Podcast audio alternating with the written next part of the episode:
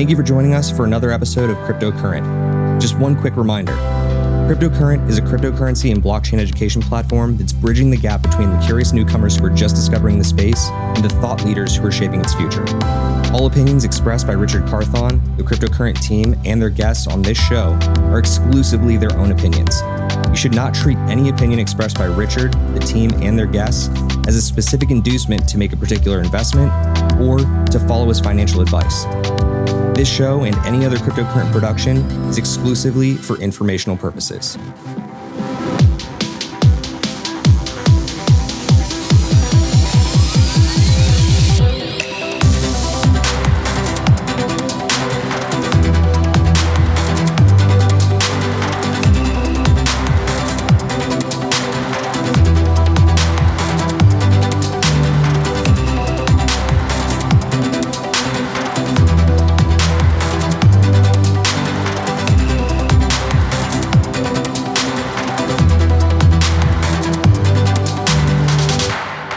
What's going on, everybody? For Cryptocurrent, I'm Stephen Miller, and you are listening to The Aftershock, our weekly show where we catch you up on all things Web3. Today, as always, I'm joined by my co-host, Richard Carthon. Richard, how you doing today? What's up, everybody? I'm doing good. Um, happy to see the crypto market starting to turn a little bullish. We got a market cap back above a trillion dollars, back like 1.1 trillion right now, which is trending in the right directions. Bitcoin's trying to break through this $24,000 uh, threshold. We have Ethereum trying to break through to 1800. Uh, got a lot of other alts out here trying to break through. So, you know, I'm full and optimistic, and it's good to have some optimism after several months of pessimism. Um, so, I'm feeling pretty good, Steve. How about you? How how how things going for you? I got to tell you, man, my uh, my energy level is to be a little bit questionable today. Um, I had a long weekend in Rocky Point with my family, um, so it is a little bit drained. But I'm coming back. I'm here to talk all about what's going on in the world of Web three and make sure that our listeners are well connected, and that's the mission for today, just as it is with every aftershock episode. So I'm hoping to you know catch a little bit of a second wind here shortly and start making sure that we keep everybody up to date. Um, I'm really pumped about the NFT market right now. I think that a lot of things are starting to officially shift gears. Um, the most questionable thing I think people have wondered for a while now is like, when are we going to start moving away from free mints?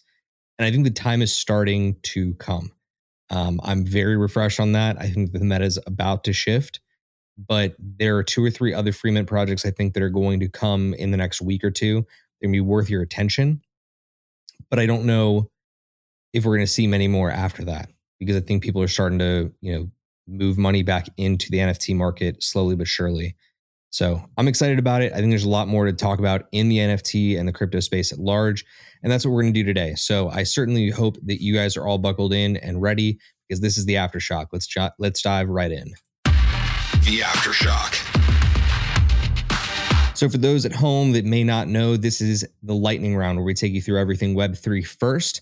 And our top story today is BlackRock partnering with Coinbase to offer institutional investors access to crypto services. Richard, what do you know about this story? What can you tell us? So it's really interesting about BlackRock is they have one of the largest uh, amounts of um, assets under management (AUM). Um, I think roughly uh, five trillion uh, or, or some close to that. And by having this partnership, you now have institutional investors that have a direct line to crypto exposure. For a long time, we've been, we've been talking about, oh, when is institutional money coming? Oh, when is all this happening? Again, you're dealing with someone who has 5 trillion with the T, like 5x, what I talked about earlier, the entire crypto market has 5 trillion assets under management. This is just one company. And now let's say they get to a point where they decide, okay, we want to get some exposure. And let's say they want to put 10%. So, and almost like that, if they decided tomorrow, hey, we're going to try to get to 10% exposure over the next year, the entire market cap would almost double like that would one company with one big partnership like this. So this is extremely exciting. And I think it's a first step in big institutional money starting to find ease, more easeable, easy access to be able to get diversified into crypto. So I think this is a very bullish signal. I'd have to agree. I think the, there was another story out of Coinbase in the last week that was just as bullish. And I think that you've now got big positives on the side of the institutions, but you also have big partnerships co- coming from the side of like social media and them wanting to make sure that they are providing access to the most users they can on the retail side as well as institutional.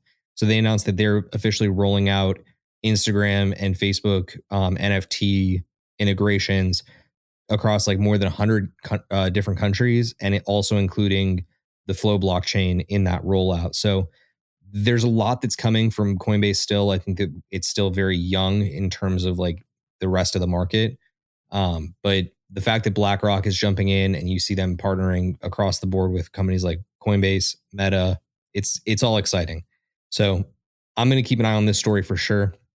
There's a lot more to talk about though our next one is Sing- the Singapore based crypto lender Hodlnaut has officially suspended withdrawals. I, man, like again. It's just the next in like what an onslaught of just continual companies that are just starting to prove like that they're not capable of being a lender or a exchange or a creditor. Like they're just all they're all defaulting left and right, and it's just killing all their user base, which sucks. Um, I know that Singapore-based um, Hodlnaut was one of the top, I believe, brokers out of Singapore. Yeah. So it, this one's definitely a hit. Um, is it as big of a hit as a Voyager? Probably not. But I don't know if it's as big, but it's still, man, it's it's a big gut punch, and it's we still haven't seen the tail end effects of everything with Terra Luna, unfortunately. And it goes back to the core problem of what we're seeing in a lot of DeFi protocols, which there's a lot of companies that are trying to go and address it now. But the idea of what does it mean to have credit, like, or to have on file previous history of creditors, uh, because as you're starting to to lend out all of this DeFi to you know these different people, institutions, whomever, because you don't really know it's, it's, it's decentralized if they followed in the past, if they're not someone who's going to be able to pay back their loan, and you just do that over and over again, and you have a cataclysmic event happen, such as a Terra Luna, you wind up back to this position. So what what I think is going to come out of this, you're going to start finding more protocols, trying to find ways to see how credit worthy they are before they start to lend this type of money out because they can't afford to keep doing this. Yeah, I think you're right. I think the one thing that I kind of have a tendency to go down a different path on is just like looking at all of these different agencies and ask myself how many of them can still be over leveraged, right? You would think that after a while they would just get washed out and we would see the full effect happen, but it's not so like it's not so simple. These things can stretch on for months and until we see that all of it's washed out, we're not going to see a true recovery.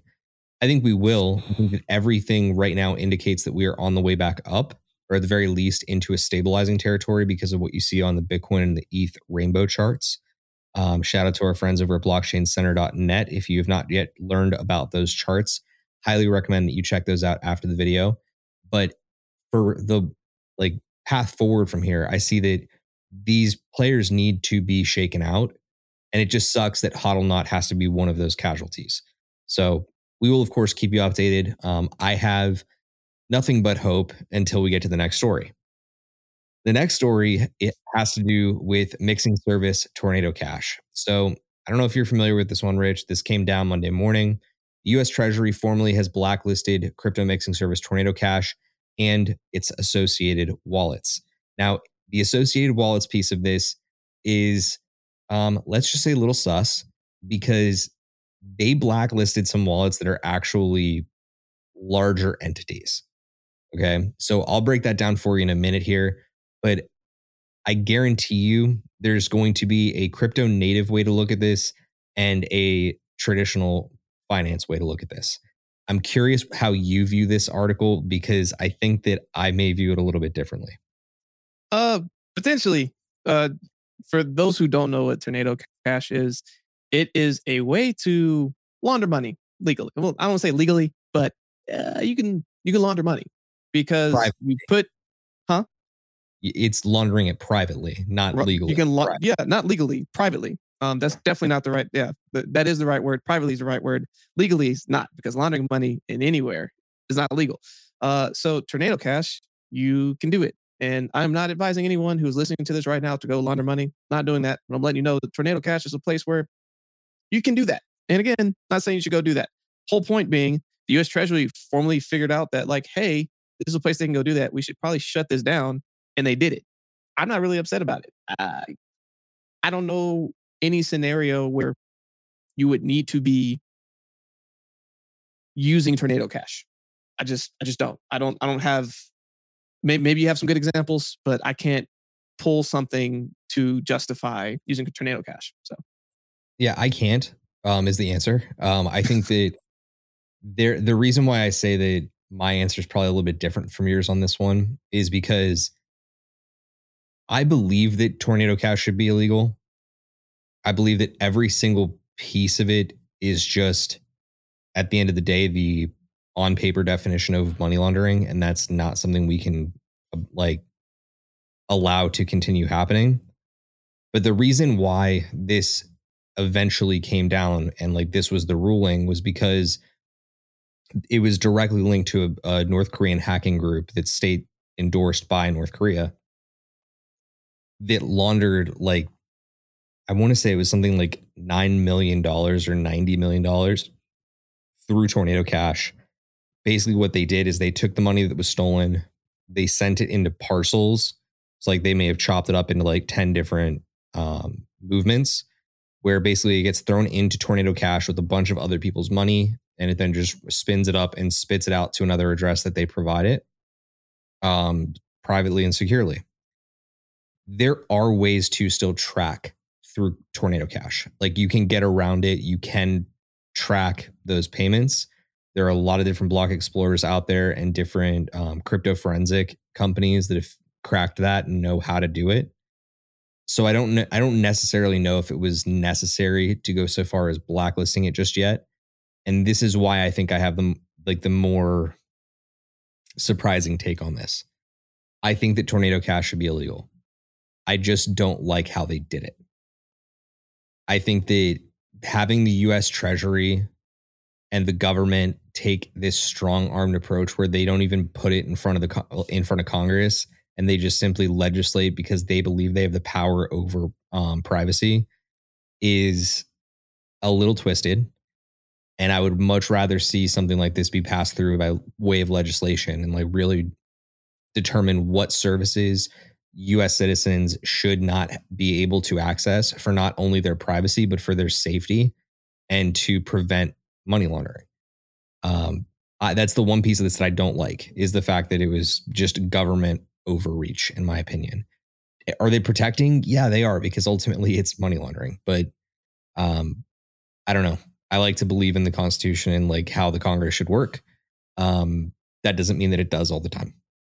Yeah, not to spend too much time on this, uh, but a thought that came up, and I really want to just put it out there. And this is completely outside of crypto by far, but on that same at, on that same track, there are th- things where the constitutional due process I do think isn't necessarily as it should. For example, if someone can go and shoot up a school and then have due process to then have whatever is dealt to them I don't know if that's necessarily the thing either, right? I think there's there's there's a lot of ways that you can like slice the the due process piece of this. But again, this isn't a political show. We're not going to spend a lot of time here. But just know that uh, don't do work tornado cash. The U.S. Treasury just banned it. It's illegal. You go to jail. Yeah, and to be clear, uh, it's not meant to go political. But when I think due process, I don't necessarily equate that with what you would gave as the example there. I know that it is, but when I'm talking about due process, I mean from like the legislating perspective, right? Yeah. How how we go about passing laws and how we go about regulating industries. That to me is something that needs to be put through um, Congress on a legislative level, as opposed to something like you know litigating in order to regulate, um, which we've seen time and time again. This stupid ongoing SEC case against Ripple. But we'll talk more about that on an upcoming show, I'm sure. So let's jump into our second to last story in the Web3 lightning round this week. And that's a very quick one about Cardano's Vasil hard fork.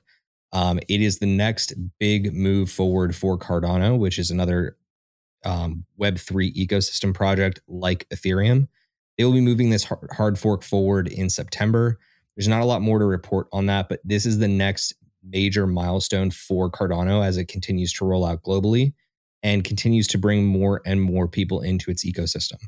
I think the next update after this should bring Hydra, which I think should be a really, really massive update for multi chain connectivity. Um, but this is it's something that enables Hydra. So I'm really excited about it. Hopefully, we can see this um, start to build Cardano a little bit more momentum into the next cycle. But do you have any final thoughts on this one before we go ahead? Cardano has to have more use cases that people can come and actively use it. I think the hard fork helps to get there, but Cardano has been extremely underwhelming, unfortunately. But I do think there's a turning point that can come. But I think they're running out of time as we get closer to ETH 2.0. Yeah, I, I think it's no, um, it's not just circumstantial that it's happening at the same time, right? Because yeah. ETH 2.0 is officially supposed to move forward in September, and both of these are major chapters for each network. So I'm excited for it. I think it'll be interesting to see how it develops. I think there's a place for all of them out there, and that brings us to the one that I'm not sure has a place out there anymore. Um, so Solana, you may have heard of it. It's like Cardano. It's an ETH competitor, but it recently got hacked and it got hacked in a big way. A number of people's phantom wallets and other wallets ended up getting drained, and they could not, for the life of them, figure out how the breach occurred. Richard, would you like to see what a red flag looks like? uh, to get hacked and have no idea how it happened. Like that's terrifying. That is downright terrifying. And I am not going to say that I like Solana, but I find it really funny that that happened to Solana. Because it again, had it, so many the, hacks, dude. It's been dude. It's the most centralized of the Web three ecosystems, bar none. Like you can look at the actual cap tables for how it distributed to public versus private equity versus treasuries. They sold the vast majority of the ecosystem's tokens over to venture, and that is such a red flag centralized ass move that I it still blows my mind that they did it.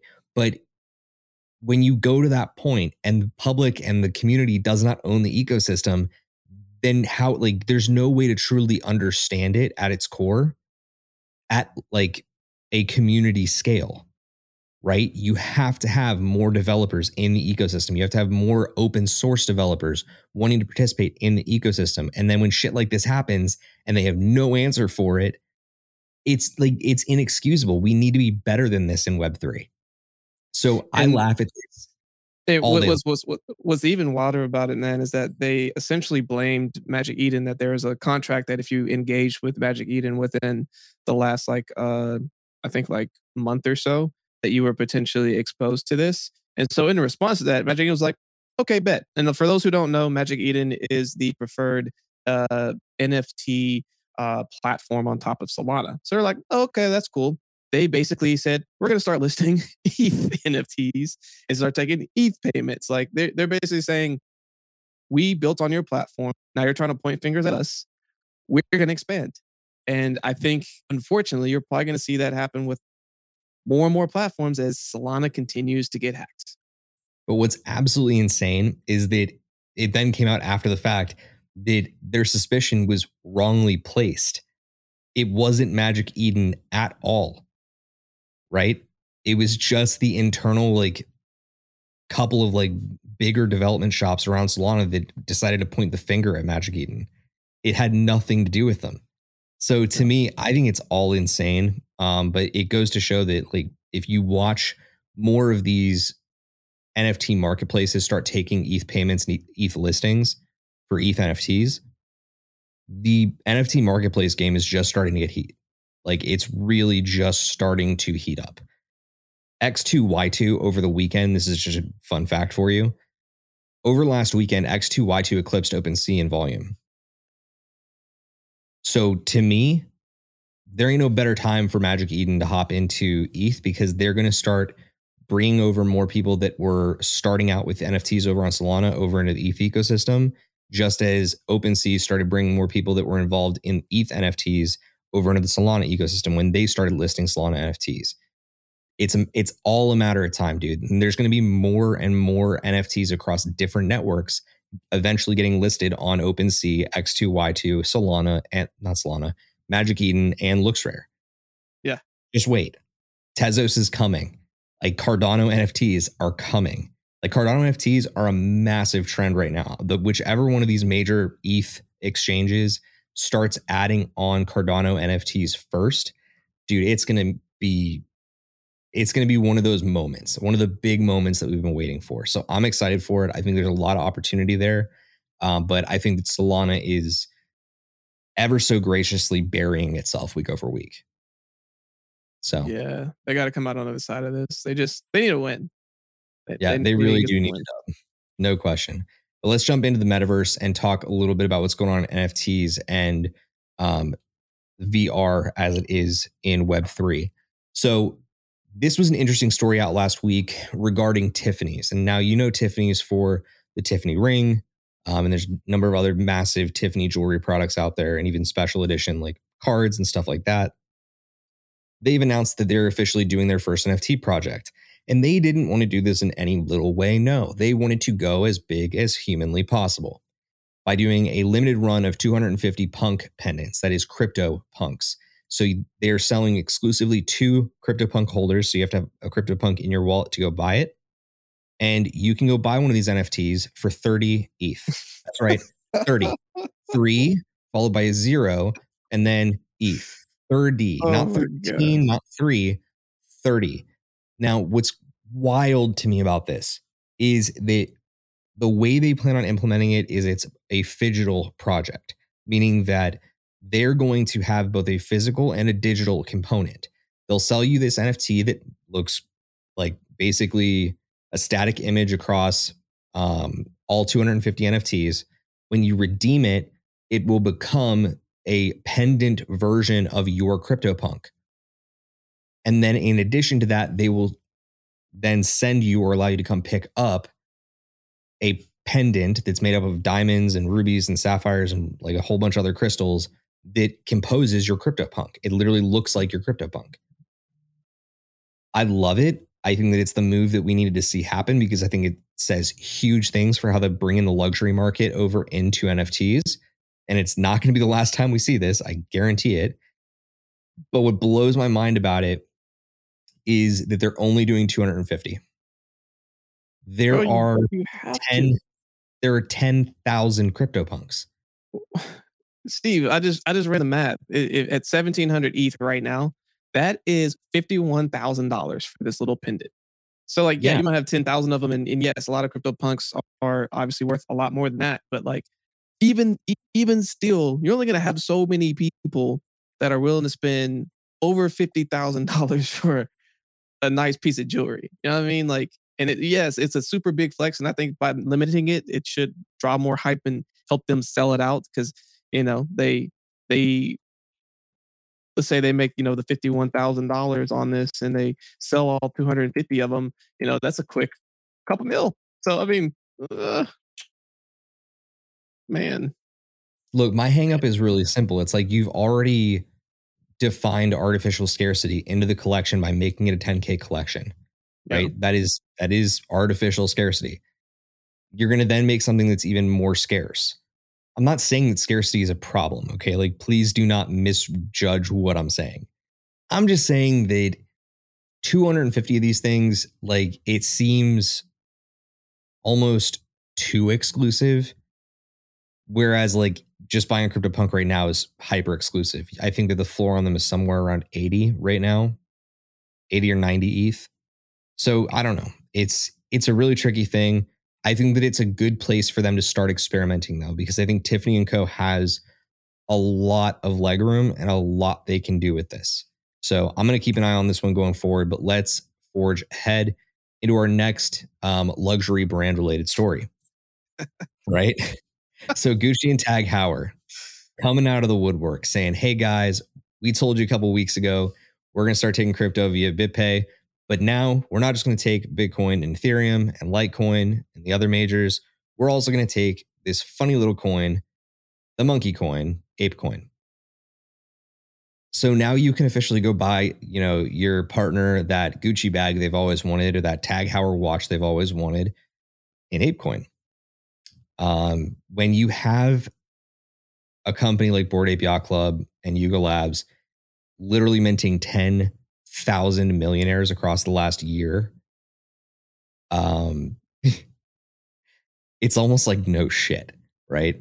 You like you're gonna go to those people and you're gonna be like, hey, um, you know all that you know funny money that you just got from the folks that gave you those monkeys? Well, you can now spend all that and buy real shit from Gucci and Tag Heuer. It, it's a no brainer. More of this is going to happen over time. Um, what's what are what are you laughing about over there? just the exclusiveness of all this stuff and when you think about some of these nfts and what they aspire to do is to create this level of new age exclusivity a lot of people all like when they're like dude what's the value in an nft like why would i do this look at all these brands tiffany's what is eh, when you think of tiffany's what do you think you think luxury jewelry gucci and tag heuer what do you think luxury um swag and now they are literally taking apecoin from the Bored Ape Club NFT collection. Like, this is all transpired in two years, Steve. Two years. Less than. Less than two years. Year and a half. I was gonna say Correct. we had we just celebrated Bored Ape Yacht Club's one year anniversary on April 30th. Oh my gosh, not even a year and a half. This is what's discussed. Like they're moving so fast, and this is just the beginning. We're at the beginning of this journey. This is the, this is the first couple pages. So I'm I'm really curious to see how it all shakes out. Um, I think that right now is probably the best time they could possibly announce something like this because I think that ApeCoin's pretty damn close to its floor. Like I don't think it's going to go much lower. And that's just based on my own TA, right? None of this is financial advice. You heard some person rattle off a disclaimer statement at the beginning of the show. Um, they sounded really smart, by the way. You should listen to them more. Um, but I I really do think that like this is prime time for them to start announcing ApeCoin partnerships and accepting that as currency. Um, because to them, it then means there's very limited downside because they start accepting it. It's not like the price is going to drop off much more. Yeah. Just my take. Oh, look, as, as long as it doesn't fall and go to nothing, like they have nothing but upside. Like, why wouldn't you? Yep. Especially so, if they hold it on their books. And if it does go down, you can count it as a loss. Like they, they win either way. Yeah, look, I, I think that all of the luxury brands that partner with ApeCoin are going to win either way. So let's talk about Miami. Yes, the city of Miami. Well, they've announced a partnership with Time Magazine, MasterCard, and Salesforce, all players that have made themselves very known in the NFT space. They're all working together on a 5K NFT collection for the city of Miami featuring 56 local artists. Now, on the surface here, just it being another 5K collection, like, or an X number collection, it may not seem very special, um, but I think that it's really important to note that this is actually a massive milestone for the industry, right? We've never seen a city or a state entity partner with major brands to put out an NFT collection. And these are all publicly traded. I'm sorry, not Time, but MasterCard and Salesforce, publicly yep. traded companies. They're working with the city of Miami to do a 5K collection. I think that that is something that's going to go way underrepresented and it's going to fly way under the radar. Could it be a little commercialized? Some might say yes. The reason I don't think it is is the fact that they're willing to go so far as finding 56 local Miami artists to be represented across this 5K collection. That is called going above and beyond the call of duty, my friend. Yeah. What do you think about it? Uh, most people listening to this have heard of Time Magazine, MasterCard. Oh, and, and, and Salesforce. They're partnering with Miami, just a city, to make a 5,000 NFT collection. And I know I'm basically just rereading this, but I'm, I'm really trying to emphasize really how huge of a deal this is. Like it really can't be like shortchanged. This is massive news. So, um, yeah, I don't want to be the dead horse here, but like, this is going to be a really, really early call. But I think like this is like the start of the next NFT bull cycle that we see because this is, man, this is extremely bullish news to me. I don't know how this can't be bullish. I think the only reason it can't be bullish is because it's going to be underserved. They're not going to be able to get enough PR out about it because there's still so much FUD out there. It's being dominated, right? Because you have the bigger financial institutions right now still control so much of the media presence. They, all they want the media to be saying about crypto right now is negative. So they're not going to let it get down to the NFT players that have a want and a need to show the world what NFT technology can do. But I think that that's probably the biggest statement to say here is like if you still at home are not sure about NFTs, you don't necessarily get what the big deal is. And I apologize. I definitely just dropped an F bomb. I told you I'm coming off holiday, too relaxed right now. But the truth is, is that I really do think these different collections, not the collections, the different corporations, they are an indicator that you need to at home say, all right, if I don't understand NFTs, these guys clearly do. What am I missing? If you're not saying that to yourself right now, you're not doing yourself justice. You need to be going out and educating yourself. Go through our content. We try to educate on every single piece of this as to why it should matter to you um, on a weekly basis here. I really cannot stress that enough. Other players are seeing the light don't let them seize the memes of production, as Punk6529 says. You can take control of your culture and your digital identity. That's where I'm going to leave it for the Miami story so we can move past my blunder in um, swearing. Talking about Pearson. Um, after you're done l- laughing at me, Pearson plans to sell its textbooks as NFTs. Why is this in our deck today? Why is this so important? You have educational platforms uh, that that deal with schools planning to sell NFTs. And like when you think about a lot of these books and these players, why do they make new editions all the time? Oh, that's right. They want to make as much money as humanly possible. So then they're like, oh, okay, well, what if we could sell them as NFTs because you also want to like sell them online at top dollar or whatever. And then if you want to sell it to somebody else, now you can do that. And they're like, oh, we can make residual income from doing that because once we sell the book once, that's it. But now you're telling me since we sell digital copies, we can make residual income. We should try that and see what happens. And I'm pretty sure that's how we got here. Yeah, I think it's the the core of it, right? They don't want kids to be selling their textbooks and them not getting a cut. Um, is it corporate greed? Sure, you could say that. But to me, like, you know, the big publishers like a Pearson um, or a, what was the other name of the, the big one McGraw. that we used to see at school? Yeah, McGraw Hill. They both are like just rolling in money because they sell their textbooks for tons of cash.